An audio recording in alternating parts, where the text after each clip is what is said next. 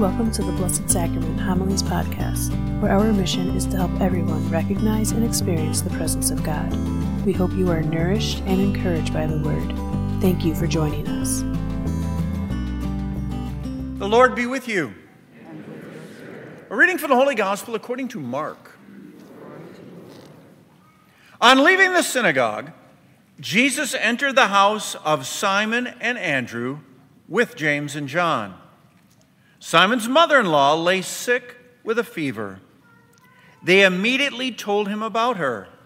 He approached, grasped her hand, and helped her up. Then the fever left her, and she waited on them. When it was evening, after sunset, they brought to him all who were ill or possessed by demons. The whole town was gathered at the door. He cured many who were sick with various diseases, and he drove out many demons, not permitting them to speak, because they knew him.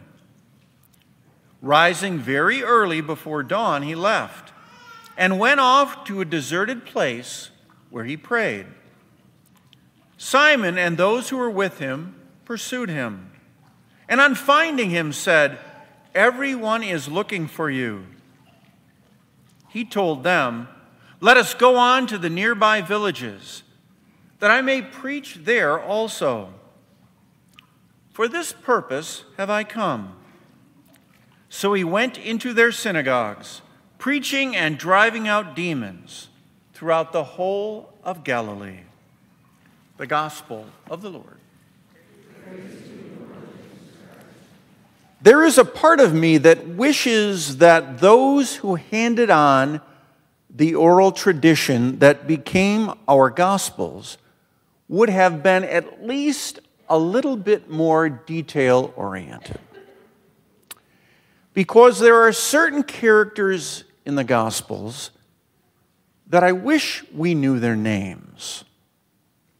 There is the leper that upon being healed comes back to thank and praise Jesus. There is the woman's daughter, the woman whose daughter was ill and possessed, and Jesus eventually offered healing because of her persistent faith. And there is Simon's mother-in-law. We don't know any of their names, but this one in particular, at least for sake of this homily, we're going to call Bertha. And I'll come back in a little while to Bertha.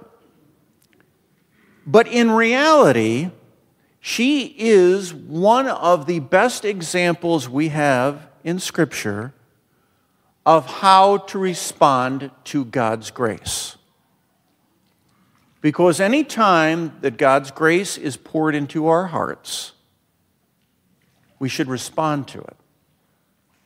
And here we have Jesus entering the house of Simon Peter, and they say, his mother-in-law is really sick. And the Scripture says Jesus went over and simply grasped her hand. The fever left her, and she got up. She found God's grace entering into her life, and she had intercessory prayer in those telling him about her. But she had an immediate response to that grace, because the Scripture tells us she waited on them. And there's a nuance to that that's worth looking at, because it didn't say she waited on him. It says she waited on them. And that gives us an idea of how we can best respond when God's grace comes into our lives. And every one of us have had moments in our life where we have prayed fervently for God to do something for us. Be it a, as a child, suddenly being told, "Put your books on the floor, we got a surprise quiz," and we're not ready for it. To young parents, the first time their child is ill, praying for rapid healing, to when we become adults and our parents get sick and we're not sure how to handle it or what to do, and we ask God to help us. We all do it. And we all get a response which is rooted in God's grace. Not always what we think should happen, but we always get a response. And God's answers are usually a lot better than what we're looking for. But how do we respond? I think most of us, and I'm speaking mostly about myself, is I quickly move on to the next thing I'm worried about in life, or the next activity I have to do, or the next thing on my calendar. And I forget to take the time to respond with gratitude and to show that gratitude. And here's where Bertha comes back in, because she waited on them. And that's how we can best show God we're grateful. Because if we simply say thank you in our mind of prayer, well, that's great, but it's not real tangible. But the real way we say thank you is by loving the living, breathing body of Christ, which is all those people around us, waiting on them, so we can in turn show we're waiting on Christ. So as you can see, Bertha is a pretty powerful person in Scripture, even though we never really heard her name. But she's definitely one we want to imitate.